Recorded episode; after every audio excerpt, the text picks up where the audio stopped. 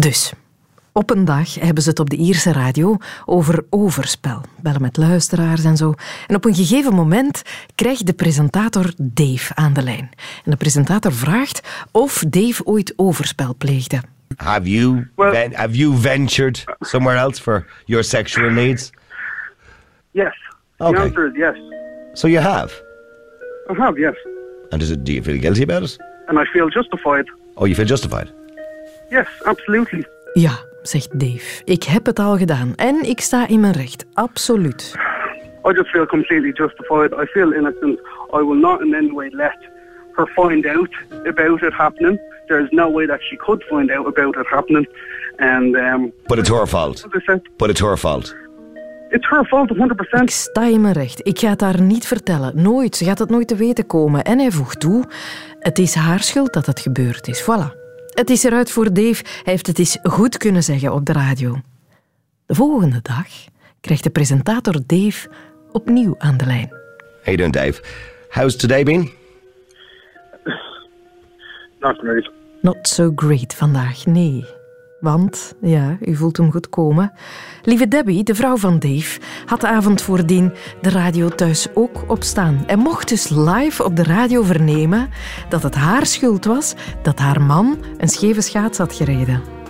Ik denk dat we ons allemaal kunnen inbeelden dat het die avond een minder gezellig avondje was bij Dave en Debbie. En waar Dave de avond voordien nog vol overtuiging zei dat hij zich niet schuldig hoefde te voelen, eindigt het gesprek 24 uur later op een zachtere toon. I just made some mistakes, and everyone made some mistakes. And I'm going to learn from. I have learned from this mistake, and I promise you, I promise Debs, I'm never going to do it again. I'm sorry. Hij gaat dat nooit meer doen. Hij gaat echt leren uit deze fout. Hij heeft er nu al uit geleerd. Sorry, Debs. Oh, dat is zo pijnlijk. Dat is zo hard. Overspel kan zo gruwelijk zijn. Maar waarom doen we het dan toch zo vaak, zo massaal een ander aan? En ook bijzonder, hoe is het om minnaar of minnares te zijn? Daar gaan we het over hebben. Welkom in de wereld van Sophie.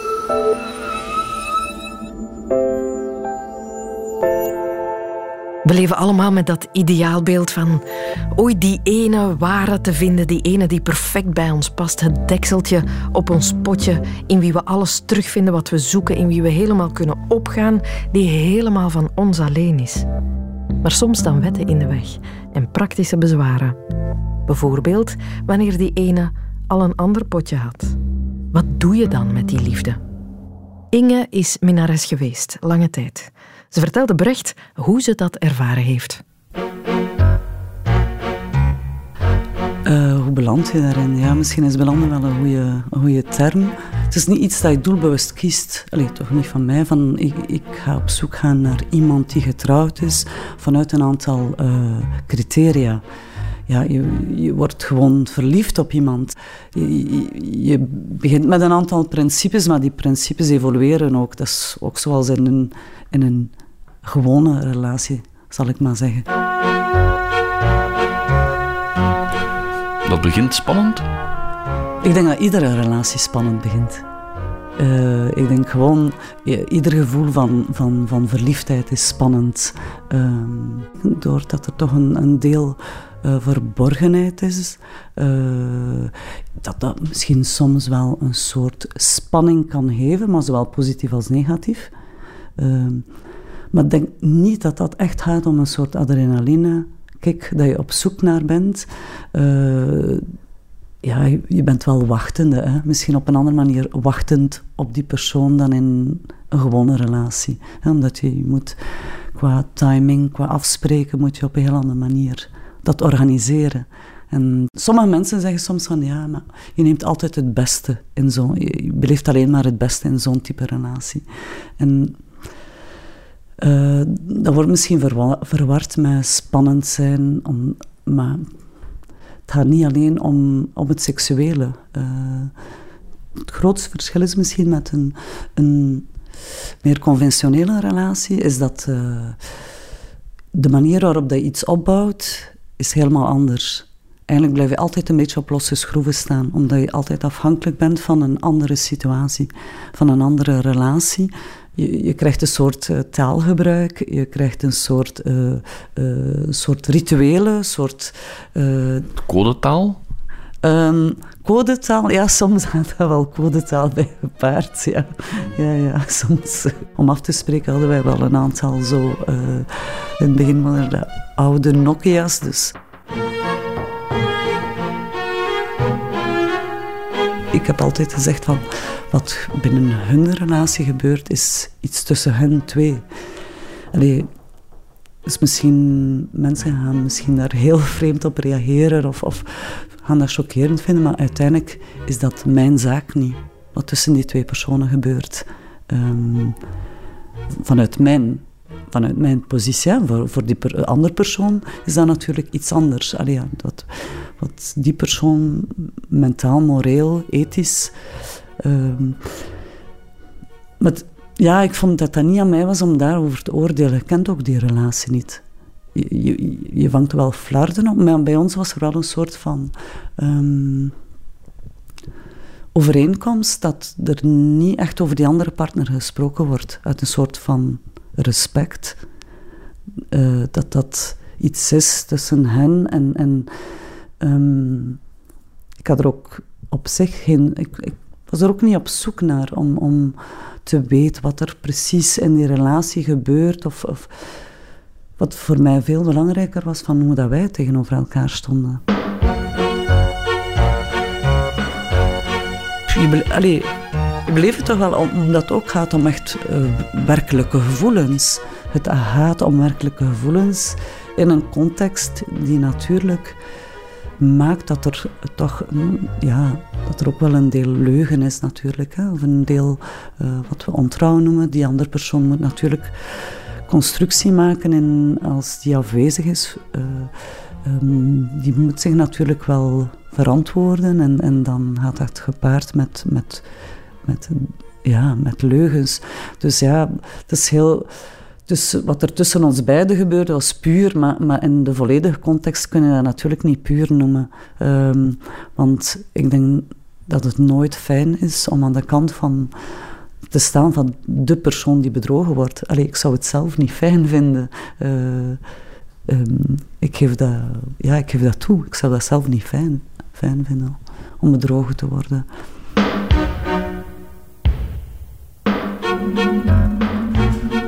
Bepaald moment kies je, ik word minnares. Aanvaard je. Het is niet dat je het kiest. Het is een aanvaarding en dat is iets waarin dat je groeit. Um, kan ik mij daarmee tevreden? Heeft mij dat de vormen van geluk die ik zoek in, in een relatie? En natuurlijk uh, zijn er zaken die, die je mist. Dat is, maar dat is in conventionele koppels ook. Dus... Uh, ik denk het grootste verschil is natuurlijk dat, dat er in het verhaal één persoon is die, ik zal zeggen, onwetend uh, is. En, ja, en dat, dat is natuurlijk de mindere mooie zijde van, van zo'n relatie. En dan nog, ik ga dat met een korte zout in, want soms denk ik wel um, dat die partner dat misschien wel weet, maar dat niet wil uitgesproken hebben. Maar ik ga daar niet over oordelen. Ja. ik, ik, wil geen excuses zoeken om, om het te verantwoorden.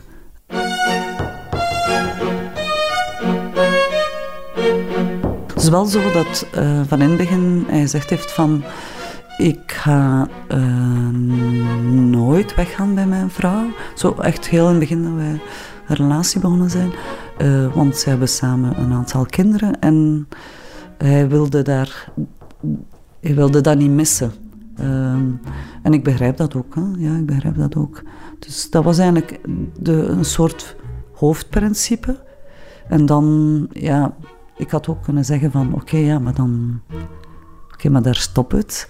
En ja, ik heb dat niet gedaan. Uh, op dat moment, ja, iemand... Ja, je bent verliefd, hè. Je bent, uh, maar ik heb er nog altijd geen spijt van. Uh, Nee, ik vind ook dat, dat wij een heel mooie relatie beleefd hebben. En, uh, en wij zijn nog altijd heel goede vrienden. Dus, uh, Mag ik weten hoe lang die relatie geduurd heeft? Ja, 14 jaar. Ja.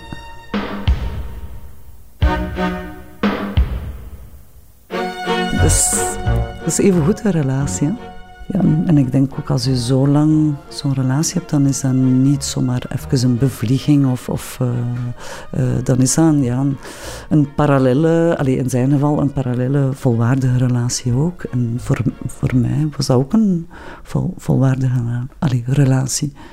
Het voelt of het klinkt een beetje alsof hij een dubbel leven had en jij een half. Ja, dat is interessant om. Uh, maar ik heb dat niet zo ervaren. Allee, ja, ik vind dat ik volledig geleefd heb. Uh, in die veertien jaar zijn er ook breuken geweest. Hè, dat we zeiden van oké, okay, ja, uh, misschien is dat allemaal niet zo'n goed idee en, en, moeten we daar gewoon mee stoppen. En, en maar ja... Um... Het lijkt me wel altijd eindig, zo'n uh, minnares zijn. Het, het, de eindigheidsvraag is natuurlijk veel, veel meer aanwezig, denk ik, dan ja, die is gewoon veel meer aanwezig, omdat je weet dat, dat je afhankelijk bent van een andere situatie, van een andere relatie. En de dag dat het uitkomt? Ja, de dag dat het uitkomt, ja, dat, dat is ook een feit, ja. Dus, uh... Het is zo gebeurd, als ik het goed begrijp. Ja, maar door zijn, door zijn keuze wel. En, en natuurlijk, ja, ja, dat heeft wel gemaakt natuurlijk dat onze relatie uh, gestopt is. Um, maar ik vind ook geen, op zich vind ik dat ook geen slecht einde op zich vind ik dat.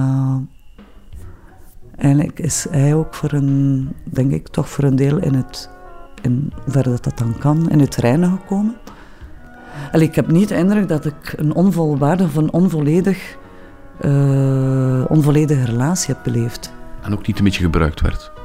Nee, totaal niet. Nee, nee totaal niet. Je kan altijd nee zeggen, je kan altijd. Uh, allee, bent een volwassen persoon. Je hebt elke keer ja gezegd. Voilà, ja. Allee, soms wel een keer nee. ik kan niet zeggen van ja, ik, ik wilde dat liever niet. Um, alles wat we beleefd hebben, daar heb ik ook... Allee, en ik, ik, ik neem daar mijn volledige verantwoordelijkheid voor op. Allee, ik, ben, ik, ik sta nog altijd achter mijn, mijn keuzes. En, en, en ik denk dat er op zich niet zoveel verschilt van een conventionele relatie. Even meeluisteren in het hoofd van een minnares. Boeiend, hè? Zij zag haar affaire als niet zo verschillend van een gewone relatie. Het was een tweede relatie van de man en zij moeide zich gewoon niet met die eerste. Tweede relatie is ook de benaming die relatie-experte Rika Ponnet verkiest. Veel liever tweede relatie dan overspel. Het is nogal een beladen term. Ik merk dat ook in mijn praktijk. Um, ik gebruik liever het woord, uh, wat toch wat neutraler is, tweede relatie of een satellietrelatie. Zo bekijk ik het ook mm al eens. Omdat we toch altijd starten vanuit uh, die eerste verbinding, dat dat altijd de basis blijft. Um, en het helpt ook niemand om um, daar zo heel moraliserend naar te kijken. Hè. Overspel klinkt dan altijd alsof er een dader en een slachtoffer is. -hmm. En zo voelen mensen zich wel op bepaalde momenten um, in dat verhaal. maar het helpt uh, je helemaal niet om jezelf alleen maar als slachtoffer te zien en de ander alleen maar als dader. Heel vaak zie je dat uh, ja, mensen na verloop van tijd daar een veel genuanceerder beeld gaan rond ontwikkelen. En ook beseffen. Ja, het heeft te maken met hoe wij samen onze relatie vorm gaven of gegeven hebben. En daaruit voortvloeiend is ook die tweede relatie ontstaan. Dus het is meer het opnemen van dat wij-verhaal. Ja, ik zei daar net al, we hebben zo dat ideaalbeeld van die ene grote liefde. We hopen die te vinden om dan de rest van ons leven samen door te brengen. En toch zien we allemaal om ons heen al eeuwen hoe dat geregeld niet lukt. Hoe het mm -hmm. niet bij die ene grote liefde blijft. Is monogamie gewoon te veel gevraagd van ons? Voor een aantal onder ons wel. De vraag is, um, ja, waarom focussen we daar zo hard op? Um, nu... Um, ja, nu heel veel, in heel veel tijden, we leven vandaag ook zeer lang. Hè. Eigenlijk kan je dat ook al als uitgangspunt nemen. Uh, als we tachtig worden, hebben we een hele lange rit uit te zitten met die ene.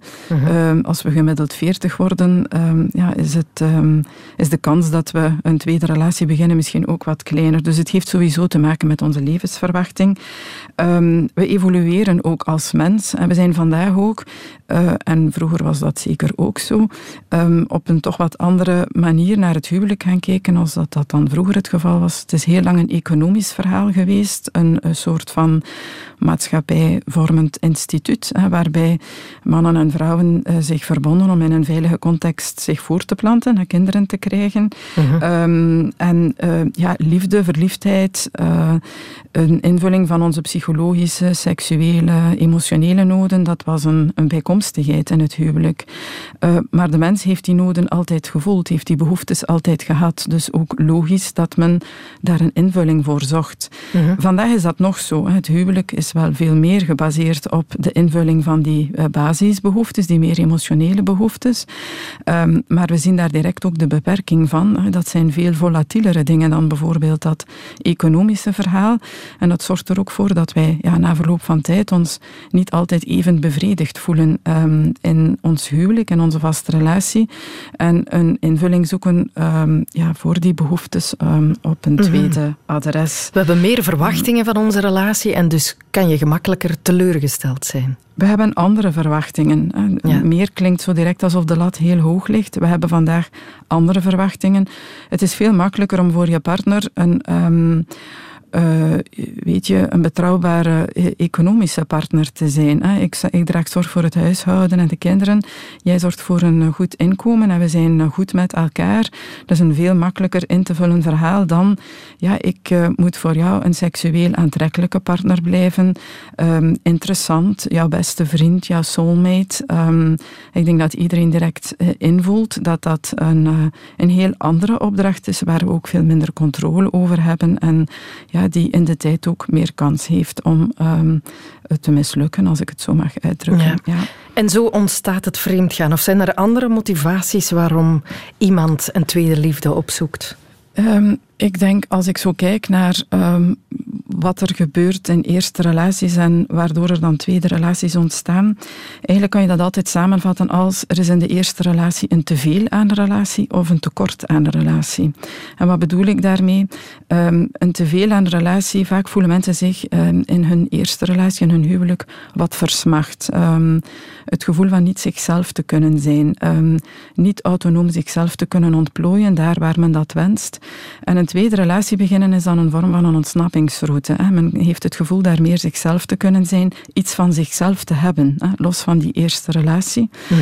Vaak gaat het ook over een tekort in de eerste relatie en dan hebben we het over een, um, een tekort aan intimiteit. Um, want um, ja, zoals de Menares het daar juist ook heel mooi aangaf, het gaat zeker niet alleen over seksualiteit. Het wordt daar vaak tot gereduceerd, maar dat is het zeker niet. Het gaat altijd over een veel breder gevoelde intimiteit in die tweede relatie. Die bovendien ook nog eens als heel intens wordt ervaren. Doordat het een beetje plaatsvindt in een bubbel, heeft dat toch ook altijd een bepaald soort van spanningsveld waar mensen naartoe kunnen. Um, en uh, ja, dat zorgt ervoor dat, um, dat, je, dat je het gevoel hebt van iets heel intens, iets heel unieks. Um, met die anderen te beleven. Los van de rest van de wereld, los van uh, de rest van het leven bijna. Ja. Wat als je op dat moment 10, 15, 20 jaar al met éénzelfde partner een relatie deelt, wel heel aantrekkelijk kan worden? Ja, en ik denk dat wij daar op de een of andere manier, en dat vind ik dan ook de mildheid die we daar best in aan de dag leggen, uh, tegenover ja, iedereen uh, die, um, die het doet, um, dat we daar eigenlijk allemaal op de een of andere manier vatbaar voor zijn. We weten wel uit onderzoek dat mensen die zo, wat men dan noemt, sensation seekers zijn, en mensen die van uit hun persoonlijkheid um, houden van gigs, van afwisseling, van ja, nogal op zoek gaan naar prikkels in het leven, daar ook vatbaarder voor zijn. dus het gaat er niet over. De ene is flink en de andere uh, geeft snel toe. Um, ja, ik denk dat er altijd aspecten binnen onszelf als persoon uh, ons drijven richting die tweede relatie. En in tweede instantie het ook altijd iets vertelt over onze eerste relatie. -hmm.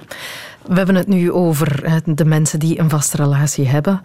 Je hebt natuurlijk ook de minnaar of de minnares. Waarom kiest iemand voor die positie die weinig te benijden valt, lijkt me?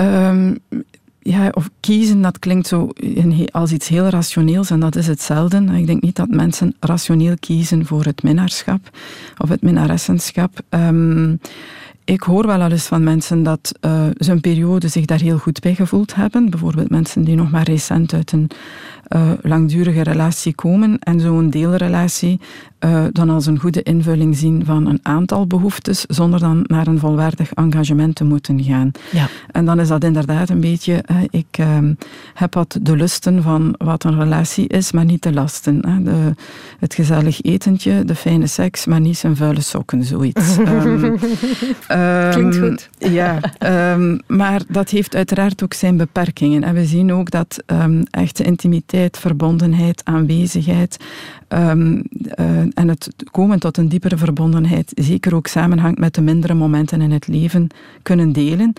En dat hoor je dan wel eens vaker als mensen wat langer in zo'n minnaressenverhaal zitten. Ja, dat er ook vooral veel tekort is, veel gemis, hè, veel wachten op uh-huh. alle leuke uh, dagen. En kijk, morgen is er dan alweer zo één. Um, ja, je krijgt de dertiende, maar niet de veertiende. Hè. Je krijgt de dag voor kerst, maar niet kerst zelf. Ja, dat moet toch moordend zijn voor je zelfvertrouwen op termijn? Ja, eh, in eerste instantie heb je het gevoel van gekozen te worden. Ik denk dat dat een hele sterke motor is. Dat die andere eh, in een vast en stabiel verhaal zit met kinderen en toch jou eruit kiest of jou eruit haalt. En je ook vaak heel veel aandacht um, geeft, schenkt. Um, maar in tweede instantie uh, ontstaat zeker ook het gevoel van ik ben maar de tweede keuze. Hè. Uiteindelijk, alle fijne momenten, alle grote momenten, um, alle dingen die naar buiten toe uh, gebeuren, zit hij netjes bij zijn familie en ik alleen uh, een beetje te treuren in mijn fauteuil. Uh, en dat is, dat is het beeld of dat is het gevoel dat bij velen dan na verloop van tijd wel ontstaat. Mm -hmm. En dat mhm. doet geen deugd aan je zelfvertrouwen, absoluut niet. Nee. Er is nog altijd ook die derde, hè, de onwetende, tussen aanhalingstekens, mm -hmm. voor wie heel dit spannende verhaal, dit passionele, um, vooral een zeer pijnlijke ervaring is. Absoluut, want toen ik daar juist zei dat ik niet zo hou van die term overspel, wil ik daarmee ook niet minimaliseren wat het doet met mensen mm -hmm. en met alle partijen. Ik denk dat daar nooit alleen maar zuivere winst is. Dat uh, iedereen uh, in zo'n constellatie daar een prijs voor betaalt. Nu, de onwetende, dat woord ja, vind ik ook al wat moeilijk als term. -huh. uh, als dat een kortstondige ehm, tweede relatie is, ja, dan kan dat zeer goed zijn dat die eerste partij, of die, ehm, die man of die vrouw die het dan niet weet, het ook effectief niet weet hè, of niet ervaren heeft. Als het dan gaat over relaties, zoals de minnares van daar juist vertelde, 14 jaar, um, ik geloof geloof nooit dat die, uh, dat die eerste partner daar geen weet van heeft. Je voelt dat, dat uh, je man of je vrouw uh, niet meer op dezelfde wijze in de relatie zit. maar vaak nemen mensen dat daarbij. Um, ergens weten ze het op een bewuste, onbewuste manier, maar maken ze het niet bespreekbaar, leggen ze het niet op tafel, gaan ze het graag uit de weg. Uit angst voor, ja, als het op tafel gelegd wordt, wat het met zich zal meebrengen aan destructie. Hè. Men, men verkiest dan eigenlijk eigenlijk het vermijdingsgedrag boven de, de confrontatie vanuit het gevoel, we kunnen dan gewoon verder met ons verhaal. Ik blijf zijn eerste partner. Um, wij kunnen met dat verhaal naar buiten blijven komen. Ik blijf in hetzelfde huis wonen. Uh, we uh, zien allebei onze kinderen zoals we die graag willen zien. Um, enzovoort en zo verder. Dus uh, ja, uit angst voor wat er als verlieservaring mm -hmm. zou plaatsgrijpen op het moment dat het uitkomt. Ja, je hebt er wel hè, die het absoluut niet zagen aankomen, die plots ja. ontdekken dat hun partner uh, hen ontrouw is geweest. Uh, Inge's rol als minares was meteen uitgespeeld toen het mm -hmm. bedrog uitkwam. Uh, is het vaak het uitkomen de doodsteek voor de tweede relatie? In een aantal gevallen, um, en ook de doodsteek voor de eerste, laat dat duidelijk zijn. In een aantal gevallen um, uh, ook niet. Hè. Uh, je ziet ook in, zowel in eerste als in tweede relaties Eh, ja, ik, ehm, ik denk dat we soms vandaag onderschatten hoeveel pragmatiek er nog in relaties is. Dat heeft te maken met het feit dat we denken als het niet zo goed zit of er is een tweede relatie, dan uh, ga je toch gewoon uit elkaar en kies je voor die tweede. Hè? Uh -huh. Omdat je daar verliefd op bent en daar blijkbaar een nieuwe invulling vindt. Zo simpel is het niet. Hè? We kunnen vandaag scheiden, maar het blijft een zeer ingrijpende um, verlieservaring, ook opnieuw voor alle partijen. Um, en ja, je ziet dat tweede relaties ook gewoon vaak getolereerd worden. En er op die manier ook voor zorgen dat die eerste relatie in stand gehouden kan worden. Hè. Denk, we vinden dat niet bijzonder romantisch, maar... Ehm, kan, een, uh, kan een buitenechtelijke relatie een eerste relatie verbeteren?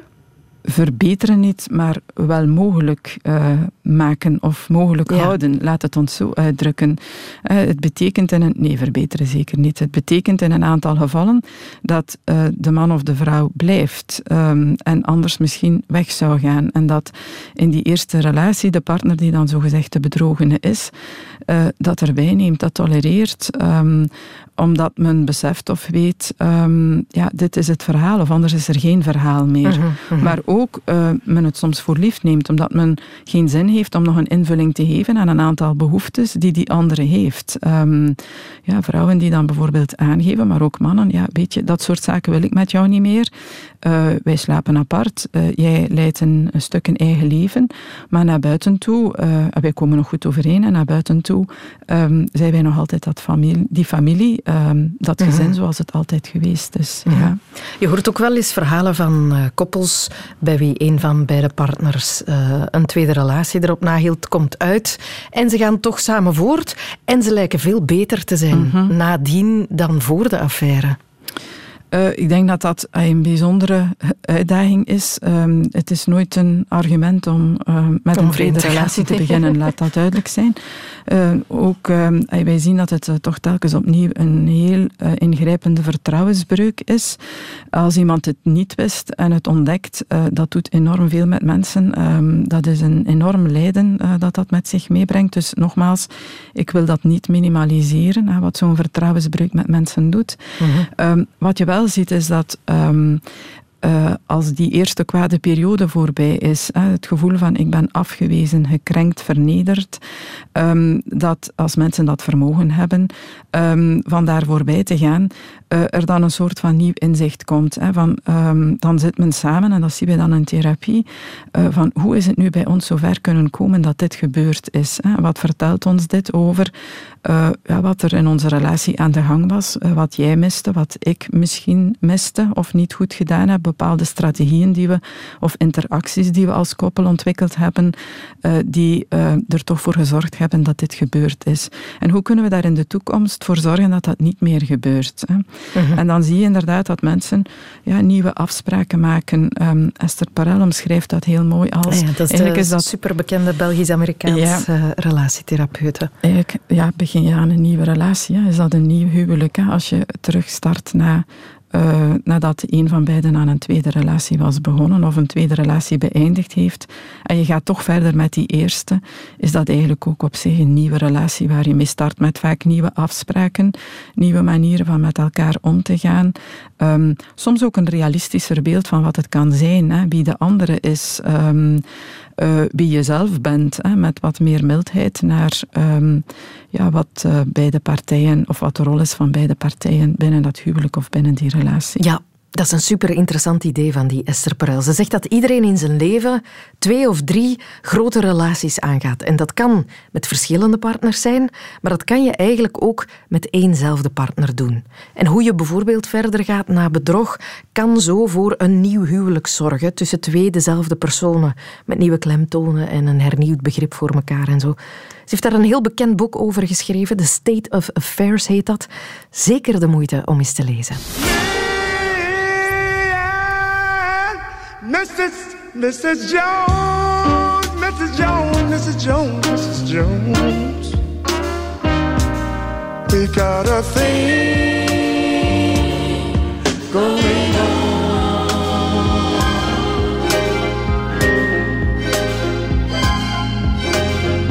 We both know that it's wrong, but it's much too strong to let it go now. Prachtige klassieker, Me and Mrs. Jones. Er is iets tussen hen twee en ze weten dat het niet mag, maar het gevoel is te sterk. En ze spreken elke dag af in hetzelfde café, waar ze genieten van dat korte moment samen. Want dat is de realiteit natuurlijk hè, voor minnaars en minnaressen. Wachten tot je gebeld wordt. Wachten op een sms'je dat dan ook meteen weer gewist moet worden. Wachten op een tussendoormomentje om elkaar even te zien, even weer te voelen hoe groot de liefde is. En als je dat voelen liever niet op parkings laat gebeuren of in vuile toiletten of zo, dan moet je op hotel. En als je maar heel even tijd hebt, dan zoek je één waar je kamers heel even kan boeken. Cessie Bon is zo'n hotel in Diest, ten dienste van de verboden liefde. Je kan er kamers huren voor drie uur. Je hoeft er dus niet te overnachten. En ook al is het duidelijk waarvoor je komt, er is een strikte geheimhouding. Bart Bogaert ging eens langs, samen met zijn teerbeminde microfoon. Ingang langs de achterkant. Het lijkt me al duidelijk waarom. Hier bellen. Tja. Hallo? Goedemiddag. Goedemiddag, meneer. Hier is het te doen. Goedemiddag, ik Nee, ben, ik ben goedemiddag. Ik ben Hans. Dag Hans. Er is geen balie met zo'n belletje. Nee, nee, dat is niet nodig. De mensen komen naar boven toe. Als het nieuwe zijn, dan gaan wij vertellen wat voor type kamers dat we hebben. En ze zoeken de kamer uit. Ze betalen en ze gaan keurig naar de kamer toe. Ja, want hun naam achterlaten, daar hebben ze natuurlijk geen boodschap aan. Nee, nee, daar zitten ze niet op te wachten. Nee. En ze komen ook niet om de krant te lezen. gebeurt natuurlijk niet zo vaak dat waarschijnlijk dat hier iemand alleen voor je neus staat. Nee, dat valt op. Maar ja, je kunt niet altijd geluk in je leven hebben. Nee, is waar. Kijk, treed u binnen. Dank u wel. Dit is bijvoorbeeld Kamer 11. twee persoons jacuzzi-kamer. Ja. Helemaal compleet, alles erop en eraan. Eh, handdoeken, een jacuzzi, eh, een mooi bedje erin. Eh, 50 euro voor drie uur. Voor drie uur. Voor drie uur, ja. Ja. Ze mogen ook vijf weken blijven. Wordt iets duurder. Ah, ze kunnen ook overnachten, dat mag. Ja, ja, ja, ja. ja. Maar dat gebeurt en- misschien minder vaak. Nou, toch komt dat regelmatig voor. Een overnachting op deze kamer bijvoorbeeld kost eh, 90 euro. Dit noemen wij onze luxe suite. Ah, de jacuzzi. Lekker op 36,5 graden. Dat schijnt de ideale temperatuur te zijn om eh, microben en dergelijke tegen te houden. Je zei daarnet, eh, Hans, eh, er is geen balie. Mensen hebben er geen behoefte aan om, Nee. zich, om zich kenbaar te maken. Nee. Maar weet jij dan wie je klanten zijn? Tuurlijk, die ken je goed. Je hebt er een bepaalde band mee. Je weet, tegen de een kun je wel een lolletje maken. Tegen de ander, die komt gewoon binnen, geeft geld, gaat naar de kamer. Maar de nieuwe klant is altijd even afwachten. Die blijven meestal beneden staan. Zoals jij daar ook stond. En dan zeggen we, kom maar naar boven. Eh, beneden kun je alleen de krant lezen. En dan is het ijzer weer gesmolten. Ja. Als ze dat te horen krijgen, dan komen ze naar boven. En dan begint er wat gelachen te worden. Nou, en dan vertellen we wat voor type kamers dat we hebben. En dan kunnen ze de keus maken. We- zijn geen moralisten. Wij, wij, wij doen dit om geld te verdienen. Dat is, dat is heel simpel. Het is niet dat er hier iets illegaals gebeurt, hè? Denk je er wat van, van wat hier gebeurt? Nee, helemaal niks. Ik zal je wat anders vertellen. Ik denk dat het heel goed kan zijn om huwelijken in stand te houden. Om huwelijken in stand te houden. Ja. Je hebt twee mogelijkheden. Of man en vrouw zegt, ik ga vreemd. En ik ben eens weg. Of ze zeggen van, ik zeg niet dat ik vreemd ga. Ik blijf keurig bij mijn vrouw en mijn kindertjes. Want daar hou ik van. Eh, dit is mijn ontspanning. Mijn vrouw die is niet meer zo seksueel actief. Of, ik heb het ook al meegemaakt, dat er een, een, heer kwam. Die zegt, ja, mijn vrouw zit in een rolstoel. En ik hou ontzettend van, de, van die dame. En ik ga daar niet van scheiden. Maar ik heb wel mijn behoefte. Nou, dan kan er toch beter zoiets bestaan. Dan resoluut een streep eronder zetten en zeggen van, ik ga scheiden. Dan haal je toch veel meer ellende op je hoofd. Mijn zinziens. En ik ben geen moraalridder. Ook dat nog een keer bij. Dit kennen wij in Nederland niet, hè? Nee? Nee, kennen wij in Nederland niet. In Nederland moet je altijd legitimeren. Ja. Nou, hier niet. Ja. Dus vandaar dat het hier geaccepteerd wordt. Ik denk dat ze het hier in België uitgevonden hebben zelfs. Zou het? Ik denk het, ja.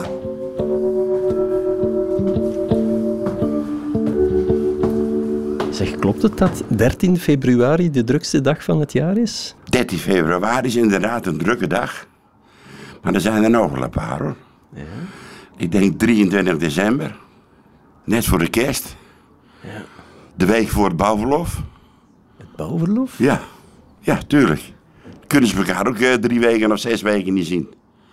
Ah ja, de bouwvakkers komen dan. Ja, ja, ja. eh, Dan gaan een heleboel bedrijven gaan gelijk op vakantie met het bouwverlof. En als de dame of de heer zegt, ja, maar ik kan in verband met mijn werk kan ik drie weken later. In verband met de kinderen is een rustige periode goedkoper. Dan ben ik zo'n zes weken kwijt, hè.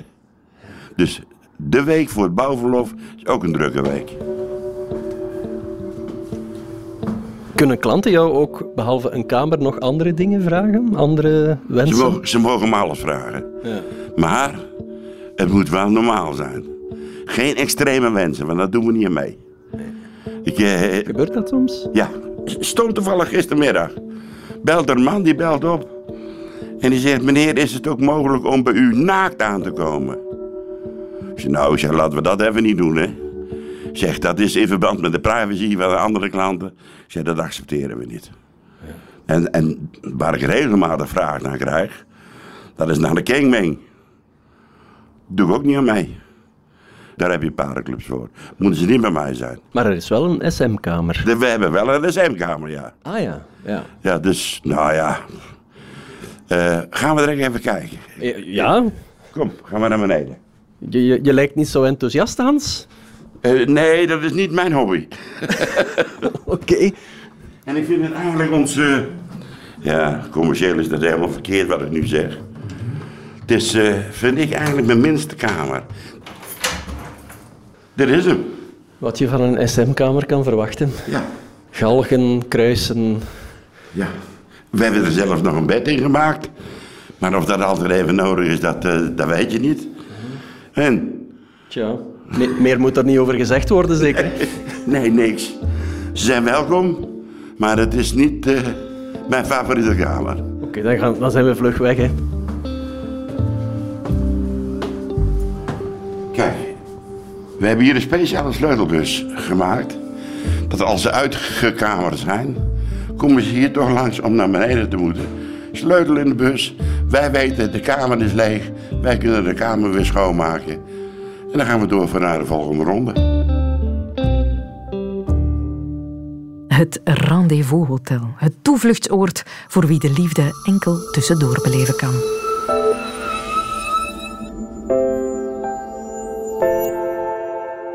Dit was de wereld van Sophie over minnaars en minnaressen. Hopelijk vond je hem goed. Indien ja, abonneer dan, mocht je nog niet geabonneerd zijn. Dan krijg je voortaan elke nieuwe podcast vanzelf toegestuurd. Kan je hem onmiddellijk beluisteren van zodra die gepost is. En je hoort ons natuurlijk ook elke weekdag tussen 10 uur en 12 uur op Radio 1.